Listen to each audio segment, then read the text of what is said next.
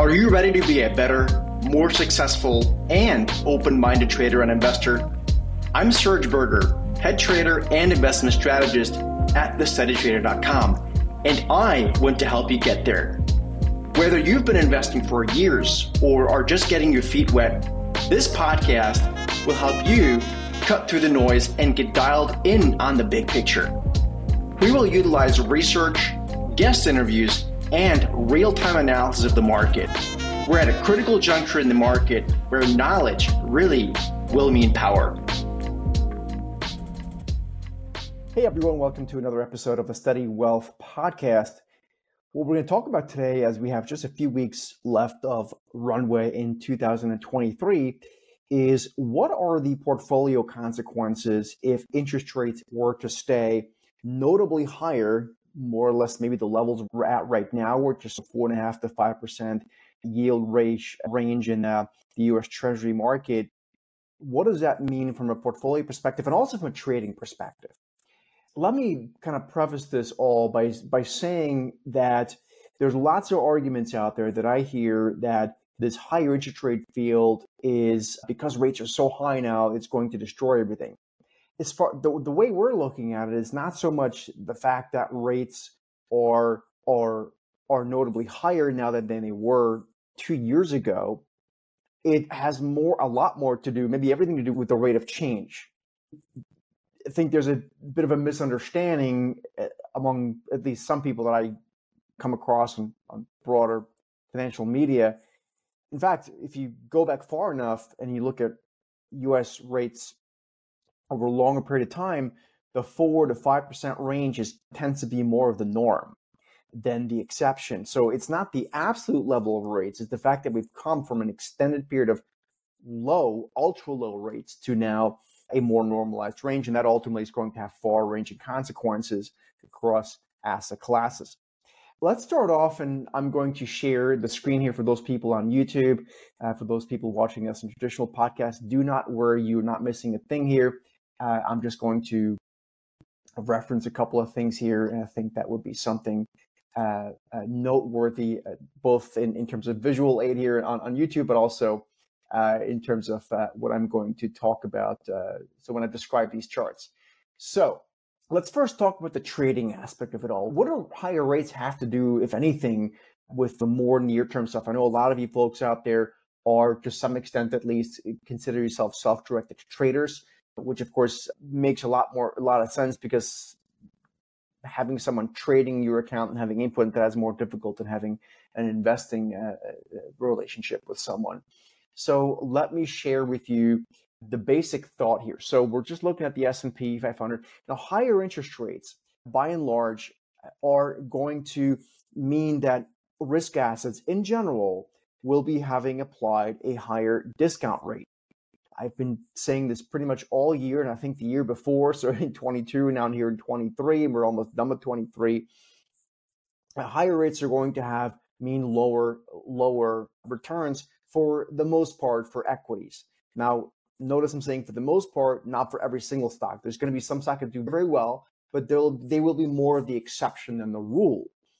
And again, that has to do with basic discount DCF modeling. If you ever look at a discounted cash flow model, if you hire have a higher multiplier, you have lower net present value of that. So we think, just broadly speaking, we're going to see lower returns in the equity market, and the equity market whether we look at the S&P 500 or uh, something else, has indeed now for the past two years really just gone sideways. So uh, that is factual. That's not making this, not me making this up.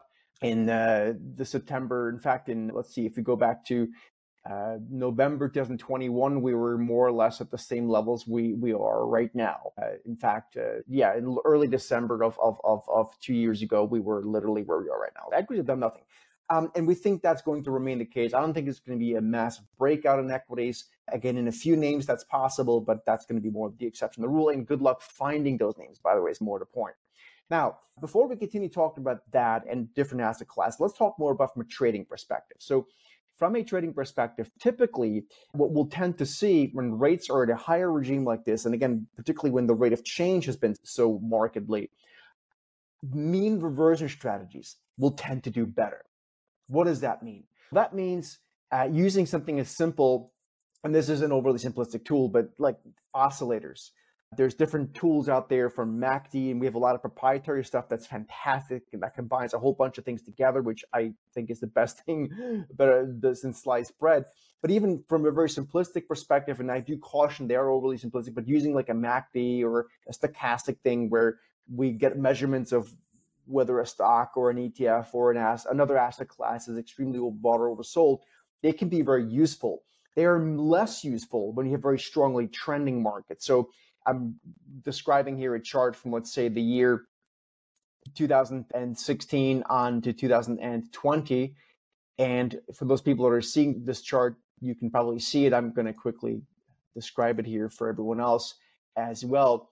But basically, what we'll tend to see is we'll tend to see a lot more, a lot less mean reversion and basically less volatility in markets that are strongly trending. Bring this up again. If we look at a low interest rate regime, uh, again, for example, we had uh, in 2010, 2012 into basically the top in 2021. Yes, there were some shocks like COVID, but that lasted a few months. A couple other things along the way, but for the most part, it was not a great time to be trading for mean reversion. It was better to stay long when you go into a markedly higher interest rate environment from a trading perspective, and this is a lot of this is more, it's both the mechanical aspect of it, but also the psychology. I see a lot of people still basically all they have is breakout strategies. And guess what? They stopped working two years ago. They're still working on a couple of stocks, but it's about it. And I say a couple, it's obviously a handful. But for the most part, mean reversion works better. So mean reversion strategy. So basically, meaning shorting something or selling something once we have a once you had a sharp rally, and then maybe buying again once once it has a sharp sell off is on average a better strategy when rates are in absolute terms much higher than they were for in this case the past decade or so. So from a trading perspective, I think this is also very much going to be the case as we had in 2024. I see a continuation of that playing out where again, it's not so much just being long assets and or equities. It's really about playing the mean reversion, right? So it's a higher probability to sell or short into extreme rallies and a higher probability as well to buy into sharp sell-offs for trades for trades because ultimately and it's very simple because ultimately things go sideways again the s&p 500 for the past two years has literally uh, just gone sideways so i think that's an important thing and, a lot of people that are long assets did okay this year, particularly long equities, long S&P basically, right? The equal weighted stuff didn't do anything. Uh, but the regular S&P and it's masked the fact that they're doing that they've not done well with chasing their tra- ch- chart breakout strategies, which by and large, again, except for a few dozen stocks or something like that, have really stopped working. Overall, doesn't mean there couldn't have been a good trade here or, or along the way, but that's so. I think that's an important message I'd like to uh, I'd like to, to, to pass along.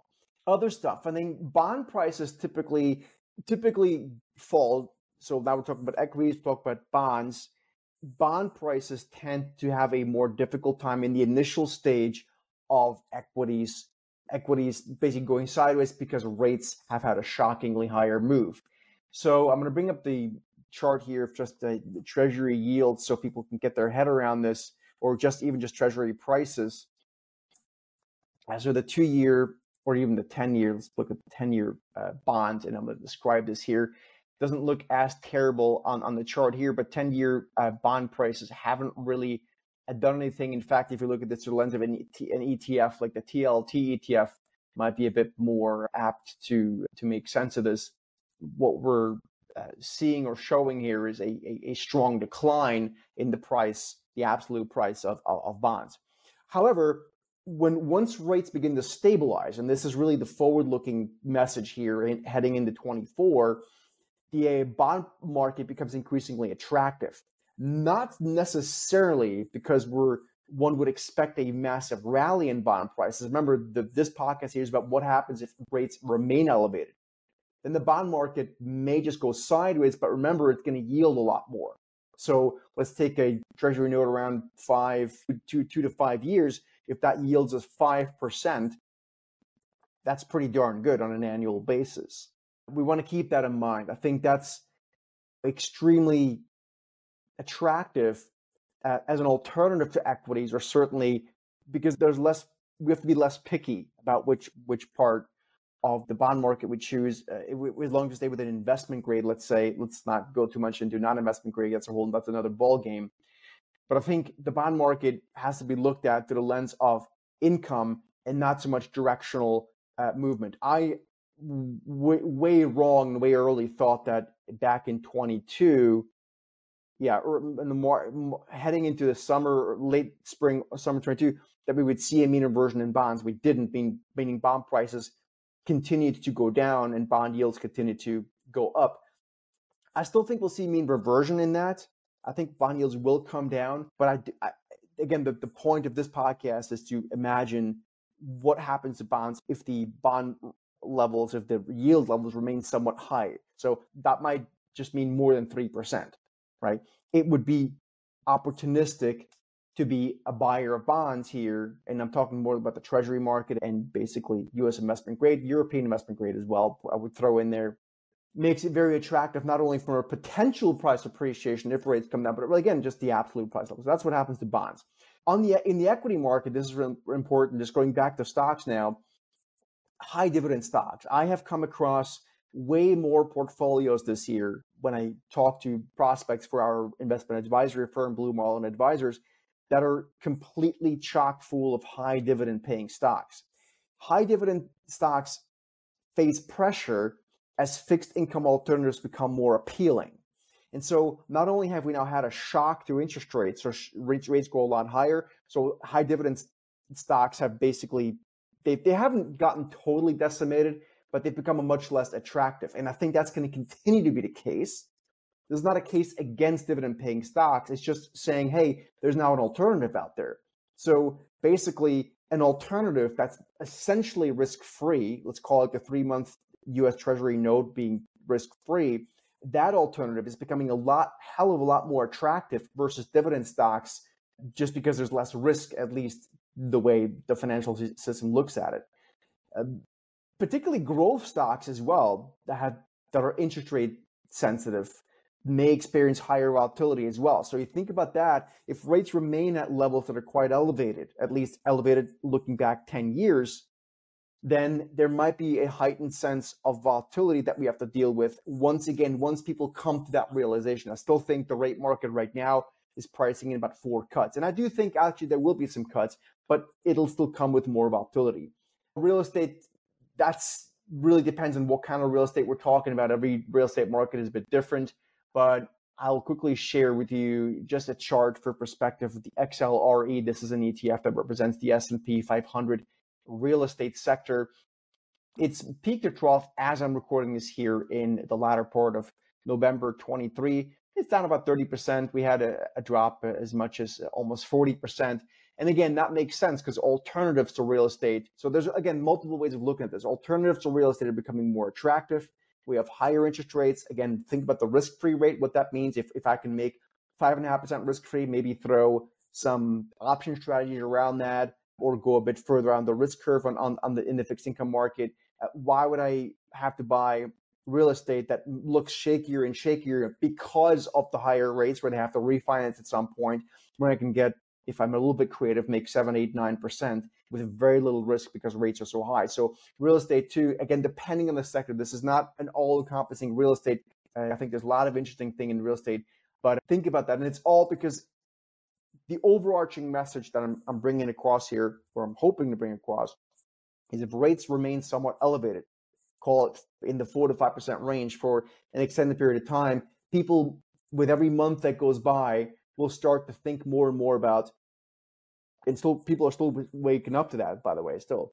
What does that mean? How much more attractive is this risk-free rate or nearly risk-free versus the risk i'm taking somewhere else especially if if if inflation comes down as it has and it may resurface at some point but right now we've got a positive carry on a lot of these trades meaning if i make 5% on a treasury note and I have 3% inflation that is a positive carry of 2% meaning a 2% real positive interest interest that i'm collecting commodities are more challenging, and, and I, I want to be careful in going too down too deep down this rabbit hole. But let's think about gold, for example. Gold will tend to do okay if real interest rates become more negative. And I think that is likely or, or less positive. That's likely going to be the case. However, we could also see gold be something that it takes time for this thing to kick in. But in the meantime, as people wake up to the fact that gold, which doesn't pay a dividend, is less attractive than getting risk free yield at 5%, there could be some give and take that people value gold as okay, on the one hand, it may have upside potential. On the other hand, I can take money that's sitting in gold that's not yielding me anything because gold is a lump of metal, right? It doesn't give you a return, no dividend, I should say. What if I take some of that money and put it into bonds? Again, I do actually think gold will be okay here. There's a, a bunch of other dynamics here, but that's something to keep in mind as well. And that kind of gets us into cash. Now, cash and in general, cash equivalent assets eh, are probably um, the ones that are benefiting more here. So there's a saying that's been out there for a while cash is trash. Cash has become uh, king again in many ways.